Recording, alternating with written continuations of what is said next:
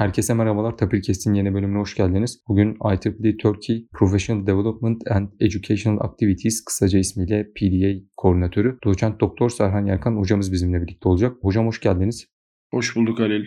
Öncelikle kısaca sizlere bir TUAC'ı tanıtmak istiyorum. TUAC'ın açılımı The Undergraduate Academic Conference, yani lisans dönemi öğrencilerine hedef alan akademik bir konferans.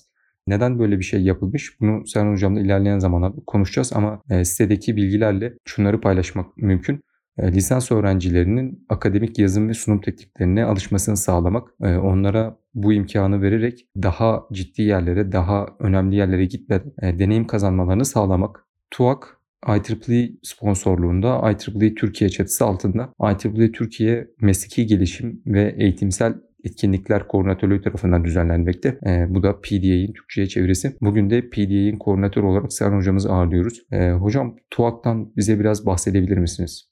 Halil, öncelikle bana bu fırsatı verdiğiniz için çok teşekkür ederim. Teşekkürüm iki aşamadan oluşacak. Birincisi, bu mecraya beni davet ettiğiniz için elbette. İkincisi, bu mecra vasıtasıyla TUAC'ı çok daha geniş kitlelere tanıtabilmek, aktarabilmek ve onlarla bunları paylaşabilmek adına bana yine bu platformda yer verdiğin için teşekkür ediyorum. Dolayısıyla bu iki teşekkürü önceden belirtmiş olayım. Ayrıca TUAC'la alakalı şeyler söylerken Tapir Lab'a özellikle bir başka teşekkürümüz daha olacak. Bugün şu an insanların önünde bulunan, yayında olan, aktif erişimi sağladığımız bütün mecralar, platformlar, içerikler, kılavuzlar Tapir Lab üyeleri tarafından I E E E Türkiye Şubesi altında gerçekleştirmiştir. Dolayısıyla bu vesileyle bir kere daha onlara teşekkür ediyorum. TUAC nedir? TUAC, senin de girişte çok yerinde belirttiğin gibi bir lisans akademik konferansı. Buradaki lisans sözcüğünü özellikle vurguluyoruz. Çünkü bir akademik konferanstan beklenen her şeyin hepsinin olabildiğince iyi yapıldığı, ancak bunu lisans öğrencileriyle kısıtlı tutan, özellikle bunu yapan, lisans öğrencilerinden ilgili alakalı olan kişilerin akademik camiaya, bilimsel dizine katkı sunmaya alıştırılabilmesi, ısınabilmesi için düzenlenmiş bir organizasyon. Bu noktada lisans e, sözcüğünün altında I E E E'nin kendi çatısı altında bulunan mühendis öncelikli olmak üzere doğal bilimleri de dahil ettiğimiz öğrenci grubuna ulaşmayı hedefliyoruz. Bir mühendislik konferansından biraz daha geniş olmakla birlikte genel olarak I E E E'nin de ağırlıklı yapısı düşünüldüğünde mühendislik ağırlıklı olan ancak doğal bilimleri de içeren bir konferans diye özetlemiş olayım Halil. Teşekkürler hocam. Ben bu noktada TUAC'ın nasıl ortaya çıktığını, nasıl bir motivasyonla ortaya konulduğunu merak ediyorum. Bu konuda da sizin fikirlerinizi almak istiyorum hocam. Halil, aslında çıkış hikayesi oldukça ilginç. Ee, ilginç olan kısmı şu, yani bir akademik konferansın çıkış hikayesi ne kadar ilginç olabilir ki diye insanlar merak ediyor olabilir. Ancak baştaki T harfiyle alakalı belki bir şeyler söylenebilir. I E E E Türkiye Şube Başkanımız Profesör Doktor Fatih Uğurdağ hocamızla özellikle yapılacak etkinlikler konusunda, I E E E Türkiye olarak yapılacak etkinlikler konusunda birkaç madde, ki Tapir'in birkaç podcastinde de buna değinildi. E, konuğumuz da olmuştu Fatih Hoca. Bu, bu konuda birkaç etkinlik söz konusuydu ve bunlar arasında I E E E'nin birleştirici tarafının, I E E E'nin akademik camiaya katkı tarafının, I E E E'nin aslında belki birçok kişi tarafından az bilinen ama mühendislerce çok bilinen, hayatımızın her alanında belli şeyleri standartize eden, e, bunların bir şekilde insan hayatına dahil edilmesini sağlayan bilimsel süreçlerin neredeyse merkezinde olduğu bir durumda Türkiye'nin katkısının nerede olacağı sorunsalıyla başladı. Ancak bu bir fikir olarak asılı duruyorken, bu konuda fikir jimnastiği yapıyorken R sekiz sekizinci bölge toplantısında I E E E Türkiye Şubesini temsilen bizim de katıldığımız bir toplantıda Fatih hocamızın da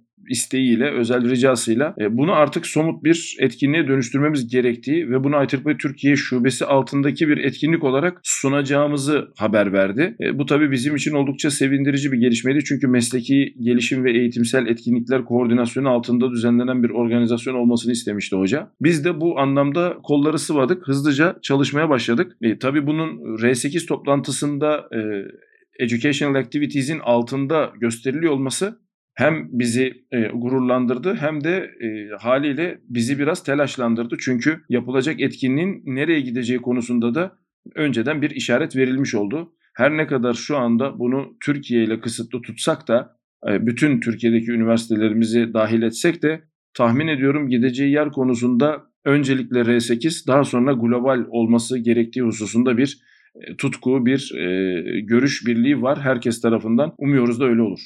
Teşekkürler hocam. Şimdi podcast'imize ara ara TUAC hakkında bilgiler paylaşarak devam etmek istiyorum. E, sitesinde de görüleceği üzere TUAC on on bir Temmuz tarihlerinde gerçekleştirilecek. E, lisans öğrencilerinin katkı yapmak isteyen ve buraya bir bildiri göndermek isteyen lisans öğrencilerin ise e, şu an belirlenen tarih on altı Mayıs'ta çalışmalarının özetçesini, abstraktını göndermeleri gerekiyor. Çalışmaların tam halinin sunumla beraber gönderilme tarihi ise şu anda otuz Mayıs olarak duyurulmuş durumda. Ancak pek çok dünyanın en iyi konferansında olduğu gibi belki bu tarihler ötelenebilir diye düşünüyorum. Ancak bu kesin değil. Yani bizlerin, öğrencilerin on altı Mayıs'ta abstraktı gönderecek şekilde ve otuz Mayıs'ta çalışmayı sunumuyla birlikte gönderecek şekilde hazırlanmamız gerekiyor. Tabii bu tarihleri yakalama konusunda Tapir sayesinde benim daha önce bir deneyimim olmuştu. E, C U iki bin yirmiye bir e, bildiri göndermiştik. O, o gönderdiğimiz bildiride deadline e, işte gece on iki iken akşam on buçuk sıralarında sanırım tam halini yüklemiştik. Sonrasında bu tarih ötelendi, biraz daha ileri çekildi. Üstüne o tarih boyunca çalışmaya devam ettik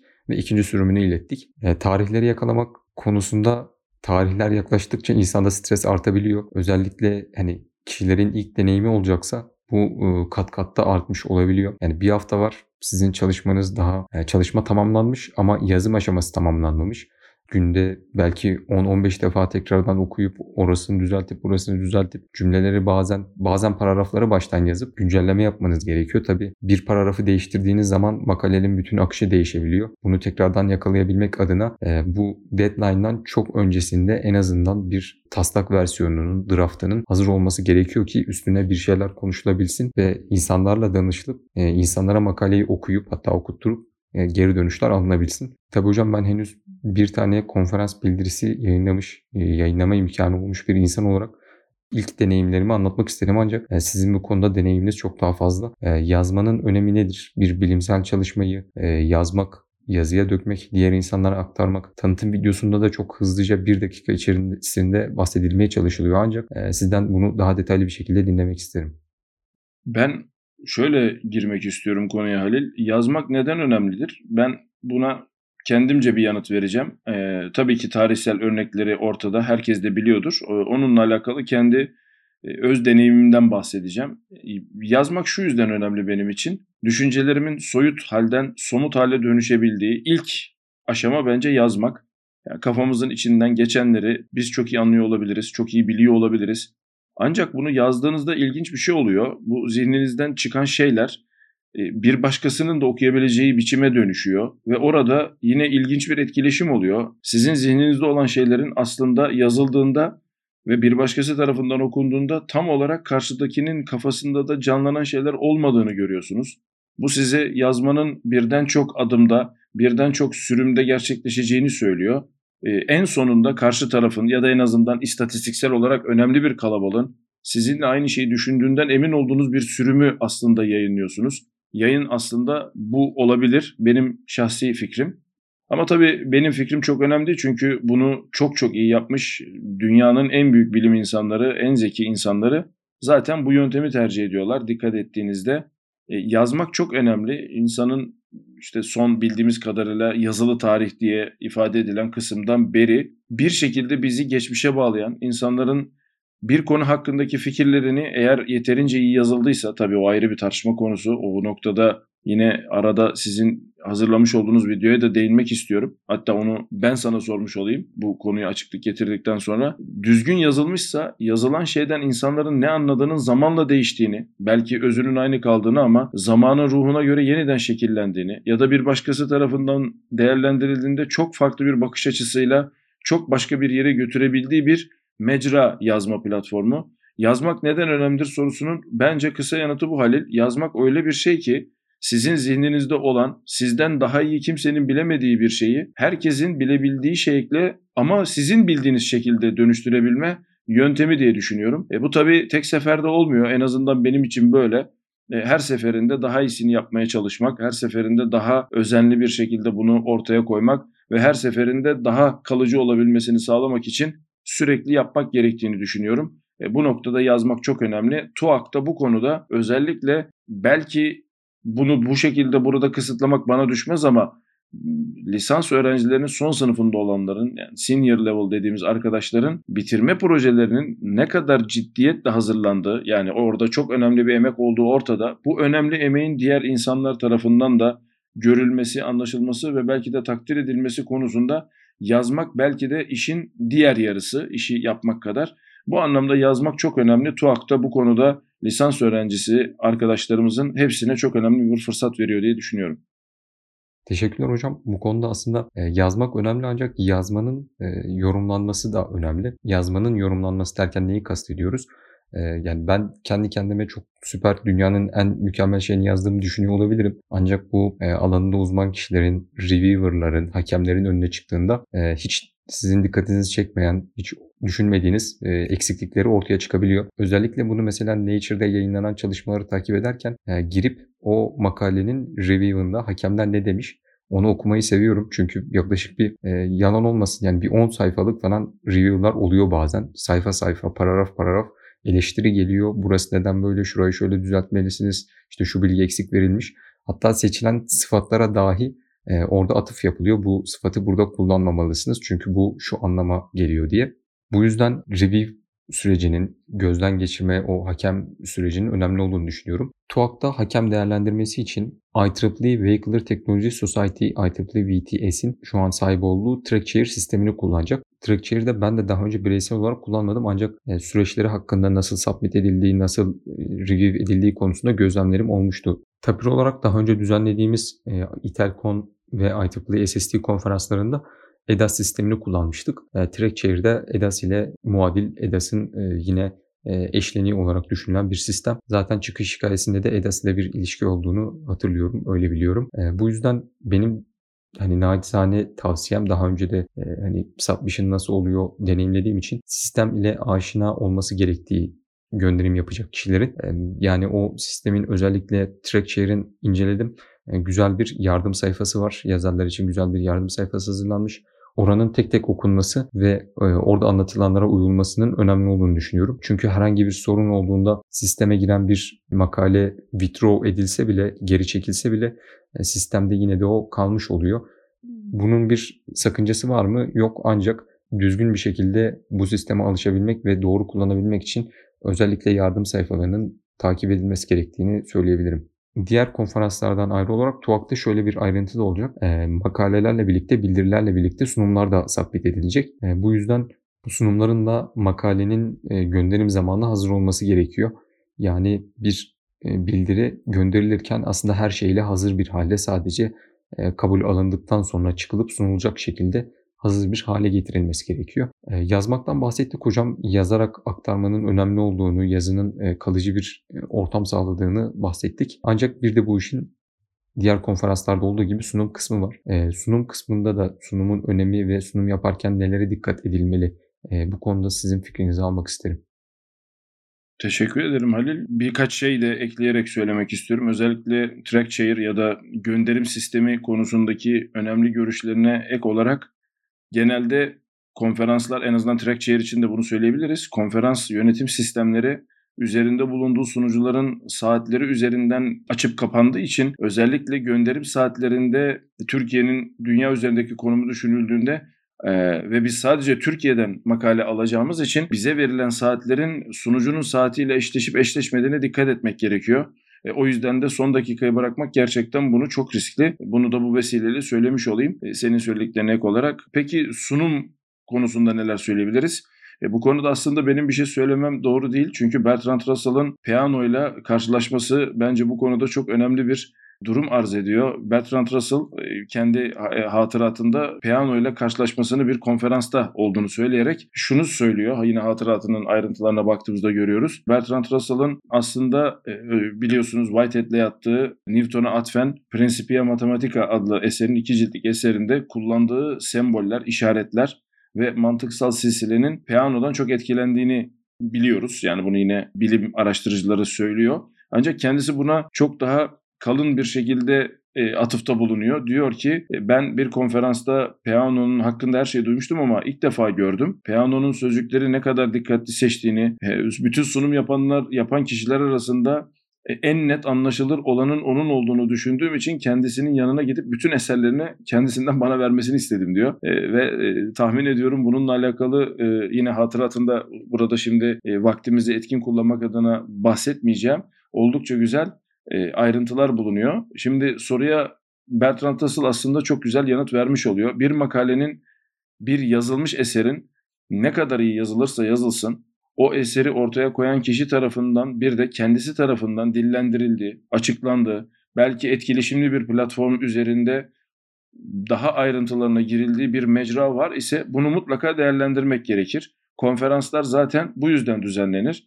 İnsanlar yazdıklarını, ki genelde sayfa sınırı da göz önünde bulundurulduğu için, belli bir formatta vermek durumunda da kaldıkları için belki ayrıntı diye, kendilerince ayrıntı diye düşünülen şeylerin karşı taraf tarafından, yani bu konferansa katılan diğer kişiler tarafından, meraklı kişiler tarafından daha ayrıntılı incelenebilmesi için herkesi bir araya getiren, etkileşimin daha sıcak, daha anlık olduğu bir platform ortaya koyar. Şimdi bu yüzden de Bertrand Russell'ın söylediği yere geri geliyoruz. Sunum yapmak neden önemlidir? Siz e, sunum yaparken birileri de sizin sunumunuzu dinliyor oluyor. Böyle bir durumda yaptığınız işin ne kadar iyi karşı tarafa aktarıldığını, karşı tarafın olası sorularına, belki takdir edersiniz ki makaleyi okurken e, aranızda kilometre olabilir ya da o anda makaleyi yazan kişiyle aynı yerde bulunmayabilirsiniz çoğu zaman. Aklınıza gelen soruları o anda sorup anında o makalenin yazarı ya da yazarlarından biri tarafından yanıtlanması bilimsel ilerlemenin anahtarıdır. Hep atfende bulunur resimde. Solvay konferansı herhalde bunlardan bir tanesi fizikte. Az önce bahsettiğim Russell'la Peano'nun karşılaşması. Yine podcastlerimizde çok sıkça söz ettiğimiz, yine anacağımız Gamov'un bir konferans vasıtasıyla e, Niels Bohr'la e, bir şekilde Avrupa'ya açılması ve benzeri şeyler e, görüldüğü üzere bilim tarihinde çok önemli yer tutar konferanslar. İşte burada da sunumu yapmak demek aslında bir grup insanın sizin sunumunuzu dinliyor olması demek. Dolayısıyla sunum yapmak demek insanların karşısına makale biçiminde koyduğunuz çalışmanın ayrıca sizin tarafınızdan, sizin bakış açınızla, sizin sözlerinizle bir de sizlerden dinlenebilecek biçime sokulması demek. O yüzden sunumun oldukça önemli bir ayrıntı olduğunu düşünüyorum. Bir makalenin tamamlanması noktasında sunum gerçekten o son düğümü atan, kapıyı kapatan, üzerine kilidi vuran, E, mührü vuran şey diye düşünüyorum. O yüzden TÜAC bu konuda da az önce senin söylediğin üzere e, makalenin gönderimi esnasında sunumu da öğrencilerimizden talep ederek makalenin tamamlanmış bir çalışma olduğu mesajını vermeye e, gayret etmiştir. E, bu noktada da yine makale gönderilerinde sunumun da hazır olması gerektiğini sen zaten söyledin. Ben de bir kere daha vurgulamış olayım. Teşekkürler hocam. Son olarak şu bilgileri de paylaşmak istiyorum hocam. TÜAC I E E E Türkiye Şubesi çatısı altında I E E E Türkiye Mesleki Gelişim ve Eğitimsel Etkinlikler Koordinatörlüğü tarafından düzenleniyor. Konferansın bildirim gönderim dili ise İngilizce olacak. Konferansın mutfağında bulunan bir kişi olarak şunu aktarabilirim. Çeşitli görüşmelerden sonra, çeşitli tartışmalardan sonra sizin de I E E E Türkiye öğrenci kollarının bir etkinlikte anlattığınız üzere hocam, İngilizce olmasına karar verildi. Çünkü şu anda evrensel olarak bilimin dili İngilizce olarak geçiyor ve Türkçe yapılması ile İngilizce yapılması arasında ciddi bir fark var. Çünkü İngilizce olarak insanın bilimsel bir çalışmayı anlatabilmesiyle Türkçe olarak anlatabilmesi çok farklı. Hani teknik terimler olsun, o düşünme tarzını yakalamak ve uluslararası alanda görünürlüğü artırmak, uluslararası alanda önemli işler yapabilmek için İngilizceyi aktif bir şekilde, güzel bir şekilde, doğru bir şekilde kullanmak gerekiyor. Bu yüzden TÜAC'ta lisans öğrencilerinin e, bu seviyedeyken e, İngilizce olarak yazmalarını ve İngilizce olarak değerlendirilmelerini sağlayacak. E, bunun da önemli bir katkı sağlayacağını düşünüyorum. Makalelerin yazarlar kısmında ise sadece lisans öğrencilerinin isimlerinin geçmesi istenecek. Bu da başka bir ayrıntı. Ancak tabii ki hocalarıyla çalışan, bizler gibi bir grup içinde çalışan ya da bir projesini fon ile yapan, TÜBİTAK projesi ile yapan ya da çeşitli fonlarla yapan kişiler olabilir. Acknowledgement kısmında, teşekkür kısmında bu desteklerden bahsedebilirler. Hocam bölümümüzün sonlarına doğru gelirken de kapanıştan önce size bir söz vermek istiyorum. Eklemek istediğiniz bir şey var mıdır? Teşekkür ederim Halil. Bu son sözü yine teşekküre ayıracağım. Konferansın çıkışı, konferansın oluşturulması, konferansın belli bir seviyeye getirilmesi, bütün istişareler ve hepsinde e, katkısı olan başta Profesör Doktor Fatih Uğurdağ hocamız, I E E E Türkiye Şube Başkanı, sonra Başkan Yardımcımız ve aynı zamanda Komsok Başkanı e, Doktor Tunçer Baykaş Hocam, e, Murat Tümer Hocam, I E E E Turkey e, Student Branch Koordinatörü. Ee, yine bizim Educational Activities'de koordinatörlüğümüzü beraber yürüttüğümüz Ali Boyacı Hocam, Doktor Ali Boyacı Hocam. Ee, bunun dışında bütün süreçte e, özellikle İstanbul Üniversitesi Cerrahpaşa ekibi, başta İSTEC yöneticisi, proje yürütücüsü, e, aynı zamanda da hocam, e, doçent doktor Muhammed Ali Aydın Hocam. E, yine danışma kurulu üyemiz Sayın Doktor Gülsüm Zeynep Gürkaş Aydın Hocam ve ismini burada sayamadım, hatırlayamadım. Hepsinden af dilediğim bütün hocalarım birer teşekkür hak ediyorlar. Bunun dışında ayrıca e, Halil, sana ayrıca teşekkür etmek istiyorum. E, çünkü konferansın web sitesi, konferansın hazırlanması, konferansın video ve dijital platformlarda sunulması için gerekli bütün e, materyalleri hazırlarken başta sen ve Enes'e özellikle teşekkürlerimi burada e, iletmek istiyorum. Son söz olarak da TUAC'a özellikle bütün lisans öğrencilerinin I E E E içerisinde olan olmayan e, doğal bilimleri de katarak katılım yapmasını bekliyoruz. Bu katılımın onların geleceği için önemli bir atılım olacağını düşünüyoruz. E, çok teşekkür ediyorum. Hocam e, lisans döneminde bu tarz organizasyonlarda hem öncesinde Itercon olsun, S S D olsun, e, şimdi TUAC sadece katılımcı değil, konferansın düzenlenme aşamasında da dediğim gibi lisans dönemindeyken bizlere imkan sağladığınız için ben teşekkür ederim. E, bizim için e, bu dördüncü konferans olacak. Bunu da edindiğimiz tecrübelerle, deneyimlerle en iyi şekilde gerçekleştirmeye, en iyi şekilde katkı sağlamaya çalışıyoruz. Son olarak şundan bahsetmek istiyorum. Bu podcast'imizde konuştuğumuz bilgileri ve detayına tuak nokta a i tripli nokta org nokta t r sitesinden ulaşabilirsiniz. Ayrıca özellikle bir sorunuz varsa info at tapilab nokta com adresinden bizlere ulaşabilirsiniz. Sosyal medya üzerinden, sosyal medya hesaplarımızdan da e, soru sorabilirsiniz. Ancak mail ortamında e, görüşmek ve mail ortamında görüşmeleri kayıt altına almak e, akademik olarak daha iyi oluyor ve oradaki iletişim çok daha faydalı olabiliyor. Bu yüzden özellikle mail adreslerinden bahsetmek istedim. Hocam, tekrardan katıldığınız için teşekkür ederim. Ben teşekkür ederim Halil, sağ ol. Herkese iyi haftalar diliyoruz. TUAC'ta görüşmek üzere.